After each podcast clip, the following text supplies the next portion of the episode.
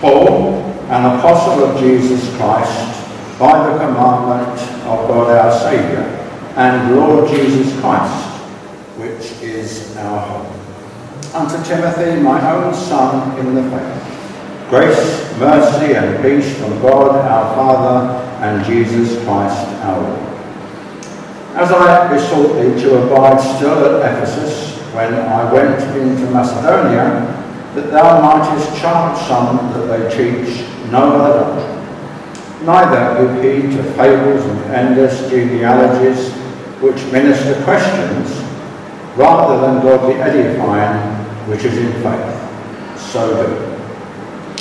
Now, the end of the commandment is charity out of a pure heart, and of a good conscience, and of faith unfeigned, from which some, having swerved, have turned aside unto vain jangling, desiring to be teachers of the law, understanding neither what they say nor whereof they affirm.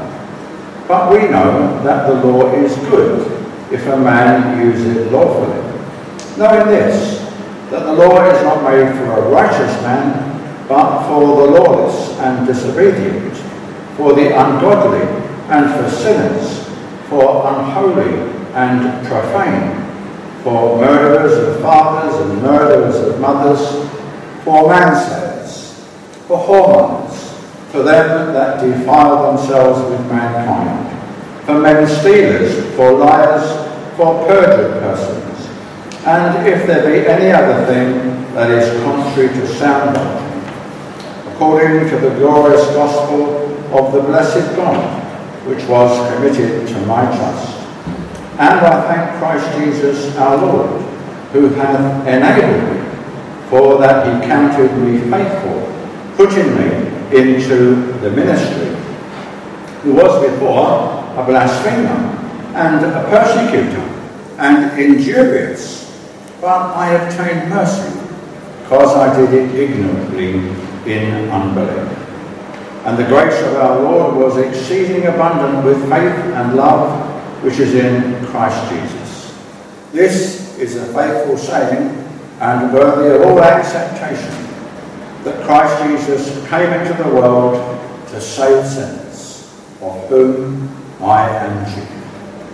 Howbeit, for this cause I obtained mercy, that in me first Jesus Christ might show forth all long suffering, for a pattern to them which should hereafter believe on him to life everlasting. Now unto the King, eternal, immortal, invisible, the only wise God, with honour and glory forever and ever.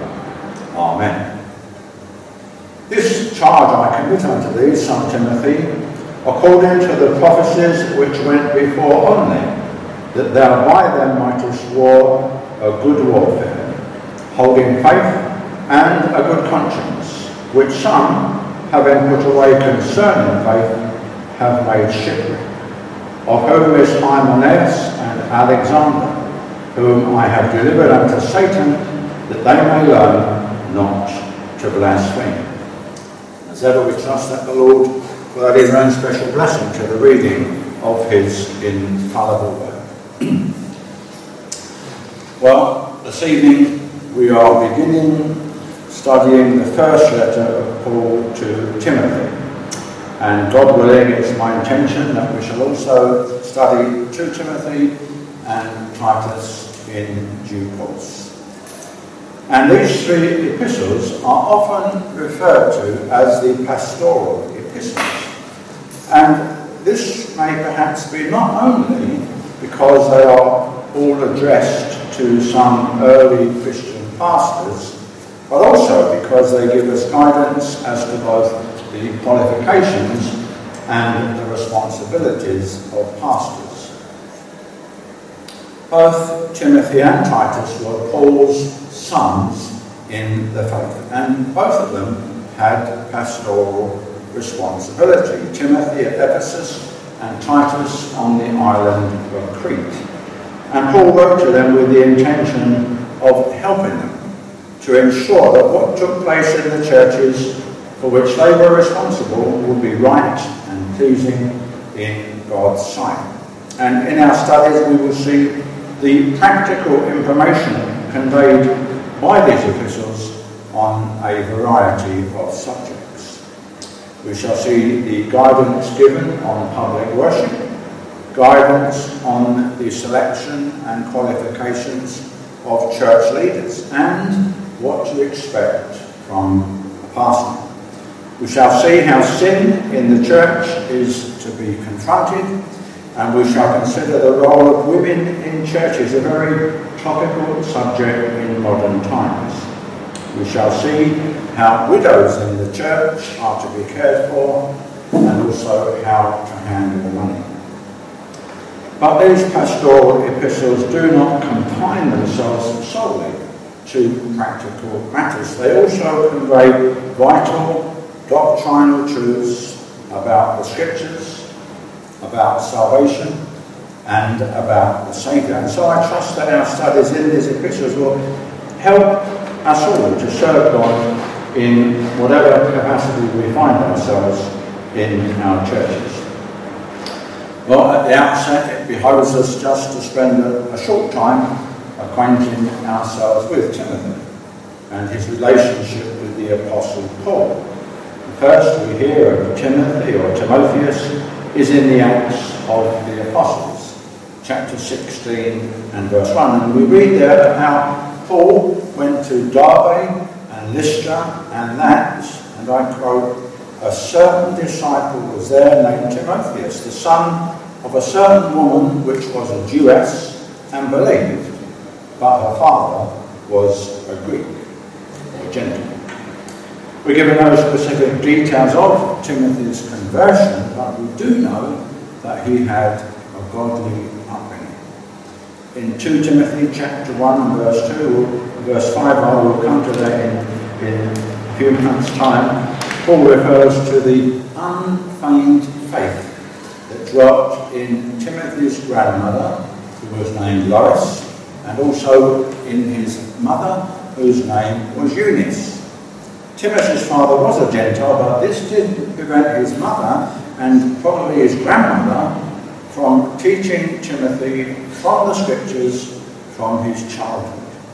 In 2 Timothy 3, verse 15, Paul wrote this about Timothy that from a child thou hast known the holy scriptures, which are able to make thee wise unto salvation through faith, which is in Christ Jesus. Now, what an encouragement this is for us to teach our children from the scriptures from their earliest days.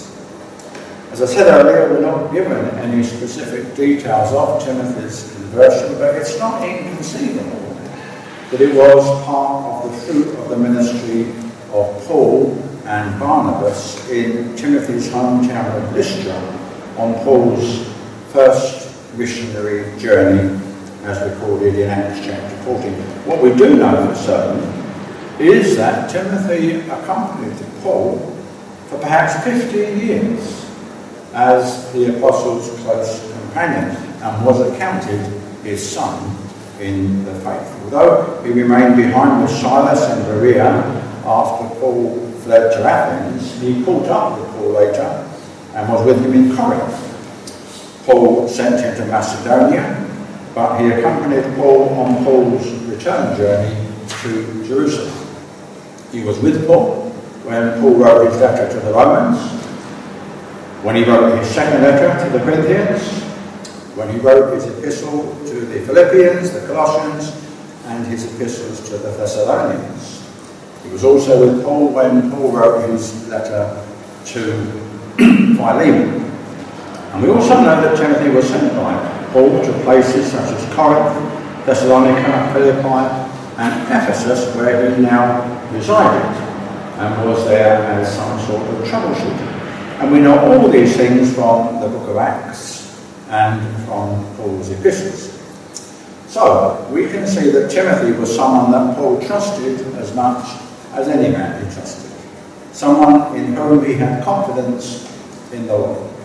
And his first epistle to Timothy was with the aim of helping him to maintain order in the churches and to continue to refute false teaching.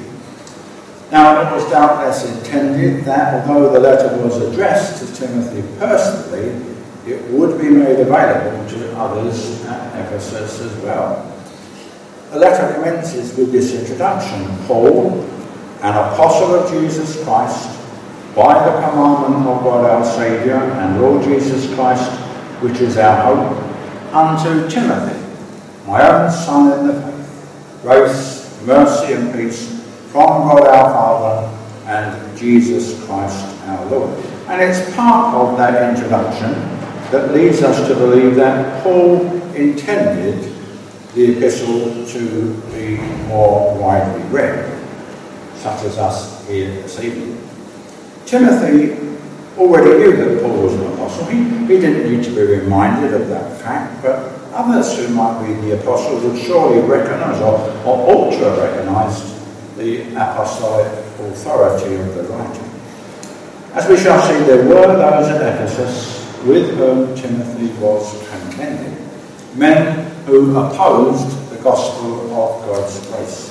And Paul's letter was surely intended to support Timothy in his battle for the truth. Paul was an apostle, and therefore what he wrote had the stamp of God upon it. Paul had been appointed an apostle by God's command. He hadn't taken this authority to himself. He had been given it by divine ordination. Paul acted and spoke as God's ambassador. And thus there is no justification whatsoever for anyone to claim that his letters display personal preference rather than divine guidance. And the importance of that point in our own day will become more apparent as we travel through this epistle. We see how Paul links together God the Father and the Lord Jesus Christ as the source of his divine commission. And Paul may have thus alluded to the deity of the Lord Jesus to gainsay those at Ephesus who question that. The deity of the Lord Jesus Christ is something that is non-negotiable. You see, his offering for the sins of his people would have been ineffective if he was tainted with sin in any way. And only someone who was divine could have had no sinful nature. And we see how Paul refers to the Lord Jesus Christ as the hope of believers reminding us that we were once hopeless sinners. All those who have put their trust in the Lord Jesus Christ and are now indwelt by the Spirit of Christ look forward with confidence to that day when our hope will be realized, when Christ owns us before his Father as his own redeemed people. As Paul pointed out to the Colossians, we are the people to whom God would make known what is the riches of the glory of this mystery among the Gentiles, which is Christ in you, the hope of glory? Is Christ the hope of everyone who is here this evening?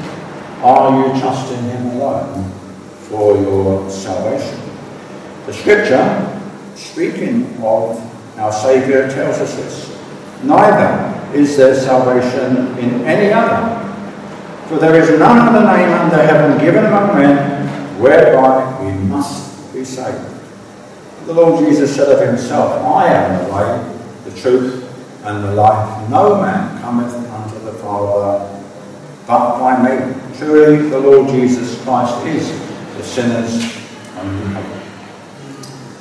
Timothy was accounted by Paul to be his own son in the faith, as also was Titus verse 4 of chapter 1 of Paul's letter to Titus see, sees Paul addressing his epistle to Titus, mine own son, after the common faith. And so we see this special bond that existed between Paul and these two men whom he regarded as his sons in the faith. The Greek words used by Paul in his letter to Timothy accentuate the legitimacy of Timothy's spiritual birth. And also, there's a strong influence that Paul was in some way instrumental in his salvation. Now, what would any spiritual father wish for his spiritual sons and daughters? But they, they should know grace, mercy, and peace from God our Father and Jesus Christ our Lord.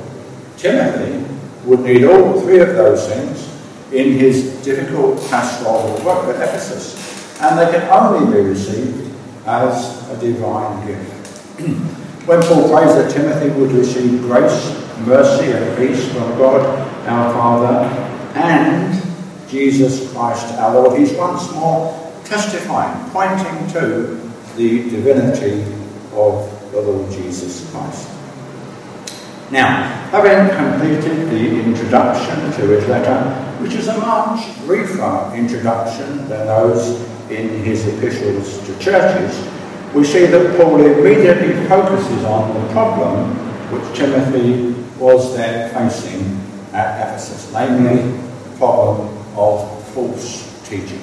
He wrote these words As I besought thee to abide still at Ephesus when I went into Macedonia, that thou mightest charge some that they teach no other doctrine, neither give heed to fables and endless genealogies which minister questions, rather than godly edifying which is in faith. So do.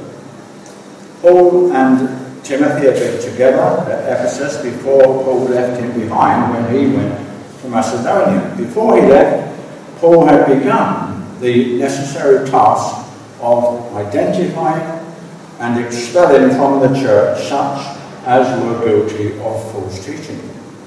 In our next study, we will see this when we come across two characters called Hymenaeus and Alexander, one of whom is also mentioned in 2 Timothy. What Paul is pointing out now is that Timothy needed to continue what he, Paul, had begun and to oppose those who opposed the true gospel, to charge them that they should teach only that which was true doctrine. Some commentators believe that these false teachers had arisen from within the church, that they may even have been elders, else how otherwise would they have been able to exert so much influence over those in the church?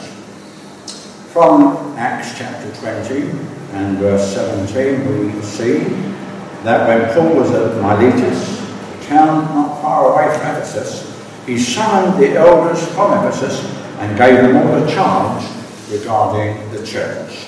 And verses 28 to 31 of that chapter, that's Act 20, recalled the words that Paul said to them. He said, Take heed, therefore, unto yourselves and to all the flock over the which the Holy Ghost hath made you overseers, to feed the church of God, which he hath purchased with his own blood. For I know this, that after my departing shall grievous wolves enter in among you, not sparing the flock. Also, of your own selves shall men arise, speaking perverse things, to draw away disciples after them. Therefore, watch and remember that by the space of three years I ceased not to warn everyone, night and day, with tears. You see, Paul knew that churches would always be faced with the dangers of false teachers, some of whom might infiltrate the church from without, but also those who will arise from within. And you know, we can see that this has proved to be true throughout history.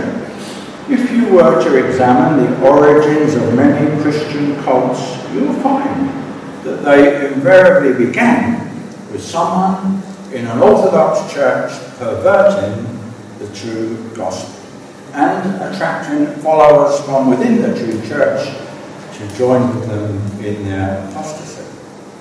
Those who are overseers of God's people must ever be on their guard against any false teaching. The pulpit, as we say, must be guarded. any unorthodox teaching not left unchallenged. Now, of course, it's not just overseers who are to be on their guard against false doctrine, since we know from church history that overseers themselves can be responsible for its introduction. All of God's people have a responsibility to watch out for any departure from the gospel of God's grace, not to be confused with differences over what we might term secondary issues on which true brethren can and do agree to differ in love. Now, it appears that the problems at Ephesus went beyond doctrinal and included fables and endless genealogies which minister questions rather than godly edifying which is in faith. There were many spurious writings in existence in the early church, and it's felt that at least some of those writings were circulating in Ephesus. For example, there was a man named Philo who used to he used to allegorize and harmonize Greek philosophy and Judaism. And some people in the early church will be led astray by his writings since some of them seem to refer to the Lord Jesus Christ, but in fact they were fables. And there were other Jewish writings which made much of family trees, genealogies, the apocryphal book of Jubilees being an example of this. And such genealogical issues led to controversy between unconverted Jews and Jewish Christians. The fables contained in the spurious writings together with genealogical issues, were the subject of much debate. But such debate was of no value. And any real spiritual teacher should rather have been seeking to edify believers by building them up in their faith and encouraging them to live godly Christian lives. We shall see what a big problem fables and genealogies presented at that time as we go through 1 and 2 Timothy and Titus. Letters written within a few years of each other. That to Titus having probably been written between the two letters to Timothy. For example, in 1 Timothy 4, verse 7, we see Paul warning against profane and old wives' fables. In Titus 1, verse 14, we will see Paul stress the importance of not giving heed to Jewish fables and commandments of men that turn from the truth. And in Titus 3 and verse 9, we will see something very similar to that which we have before us this evening. But avoid foolish questions and genealogies and contentions and strivings about the law, for they are unprofitable and vain. Now, before we move on to consider further that which should have been taught, by true spiritual leaders, it behoves us to ask ourselves this question.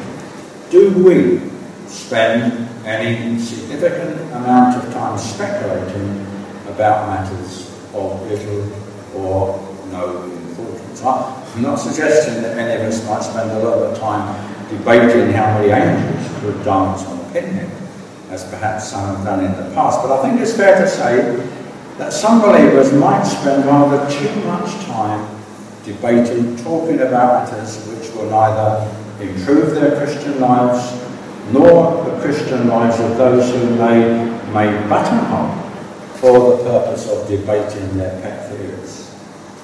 Paul wrote this, Now the end of the commandment is charity out of a pure heart and of a good conscience and of faith unfeigned. And opinion is divided as to what is meant by the end of the command. We know from the epistle to the Galatians that love is the fulfilling of the law. And some feel that this is what Paul is referring to here. If those claiming to be spiritual teachers really love those whom they sought to teach, then this would limit the subject matter of their teaching to that which alone was edifying. However, others feel that what is translated in our authorized version as the end of the commandment could also have been translated as the goal of our instruction or the goal of the charge. Taking this view, what Paul would be saying is this that unlike the false teachers who were concerned with self promotion, the aim of godly instructions would be selfless. Their sole aim would be the spiritual welfare of those to whom they minister, wishing to instill in those they teach the necessity of charity out of a pure heart and of a good conscience and of faith unfeigned. This would be the fruit of a godly ministry and would also be evidenced in godly ministers themselves. False teachers will lead astray those who listen to them. But godly ministers will preach the gospel of God's grace, hoping to see in those they teach that charity that can only result from a true experiential knowledge of the grace of God. Believers with hearts which have been cleansed by being regenerated, believers with uncondemning consciences, with unhypocritical faith, will be charitable people. They will be loving people, motivated by love for their Saviour and for their fellow believers. The false teachers at Ephesus would have had hearts uncleansed by the gospel of God's grace. Their consciences must of necessity have been guilty consciences, and their faith would only have been pretend or a feigned faith. Therefore, whatever they taught would have been of no spiritual benefit, and certainly would have been the means of promoting true Christian love. These false teachers were egotistical. They were motivated by a desire to be well thought of they had swerved.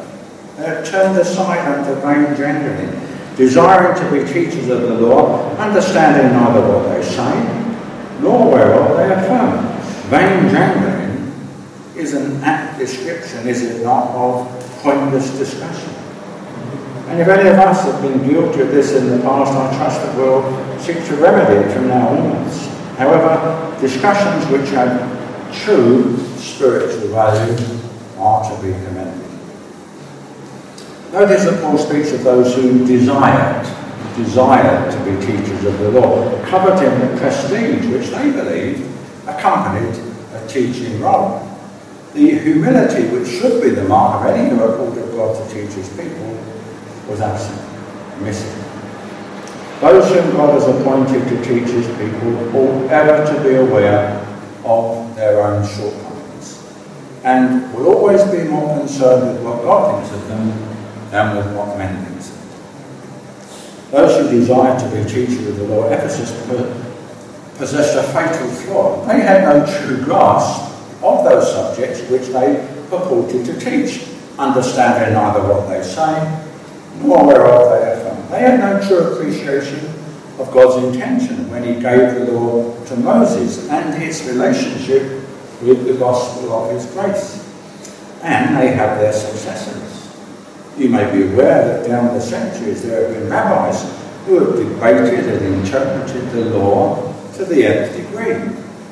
For example, it's been reported that there is a rabbinical teaching that says it's permissible on the Sabbath day to carry a baby, but if that baby has a stone in his hand, then that would constitute working on the Sabbath. You can imagine the debates you could have on that type of thing. To what point? Does such speculation about the law lead to an improvement in our love for God or our fellow? Now, Paul didn't want anyone who read his letter to Timothy to think that in criticising those who desired to be teachers of the law, he had no respect for the law himself. He wrote, But we know that the law is good if a man use it lawfully. Paul told the believers at Rome when he wrote to them, he told them this, the law is holy, and the commandment holy and just and good. But its main purpose was to bring sin to light and to condemn evildoers. In the letter to the Galatians, we are told that the law was added because of transgressions. Its purpose being to reveal to men and to women and to boys and girls their sinfulness. It was designed to show them that they were guilty sinners before a holy God, and thus to guide them to seek peace with Him in the only way possible, through faith in a Redeemer to come. And so the law highlighted people's depravity, showing them the impossibility of their being able to live that perfect life that God requires.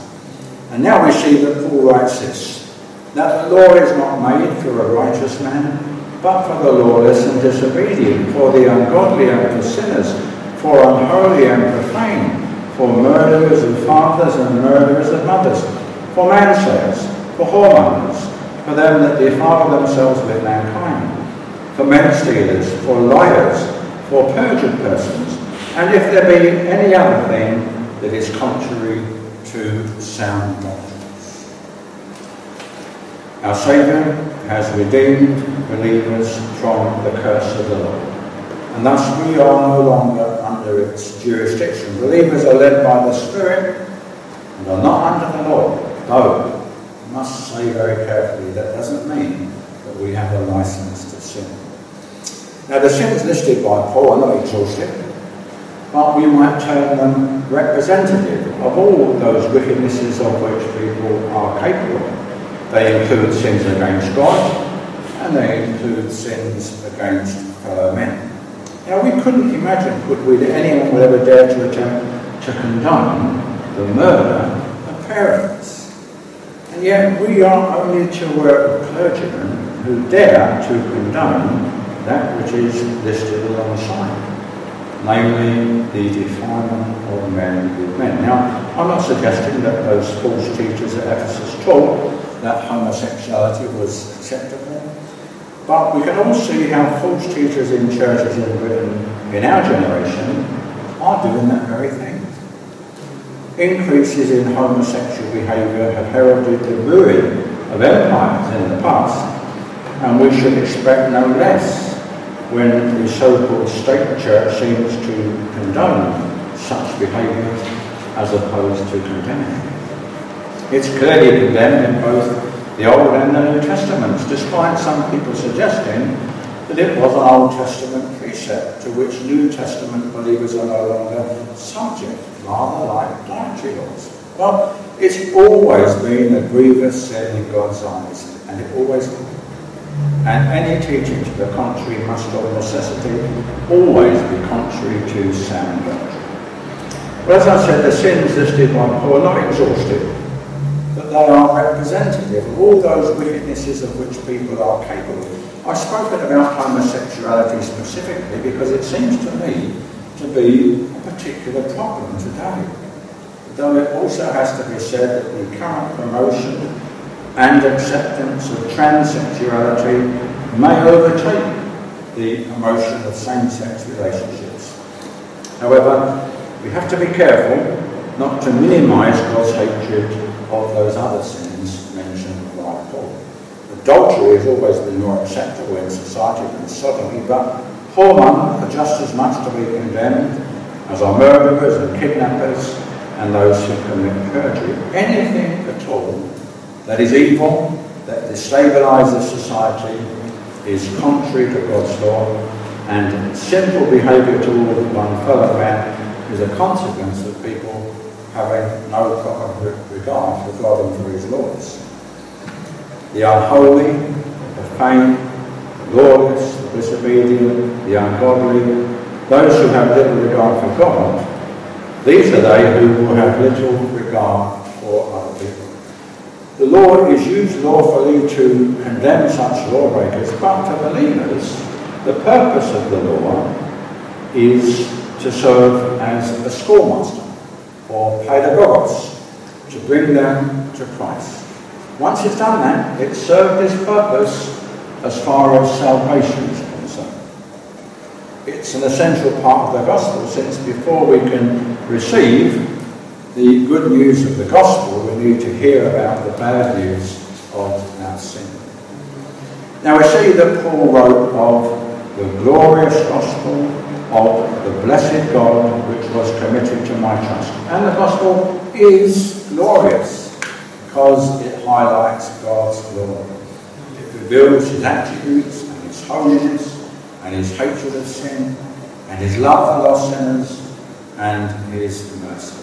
Any gospel which omits the law and sin cannot be said to be the glorious gospel of the blessed God. God's glorious attributes will also have been omitted.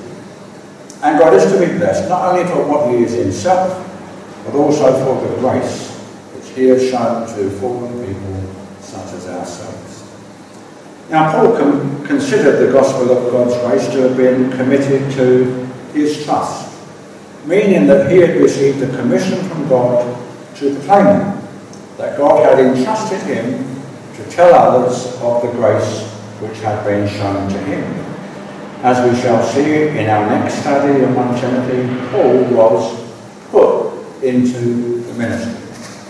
But it isn't only those in the ministry, you know, who are entrusted with the gospel. Can we not say that all believers should be ready always to give an answer to everyone who asks us the reason of the hope that is in us? Well, we've come to the end of our first study in 1 Timothy, and I trust that we've seen the importance of sound ministry. Those who teach God's people should be humble, seeking to glorify God rather than to draw attention to themselves. They shouldn't present the gospel of grace, rather they should present the gospel of God's grace with clarity, and they should seek to engender charity. The fact that these things rhyme might help us to remember that. Clarity and charity. May you continue to know the blessing of sound ministry in this place, both now and in the future. Amen. Amen.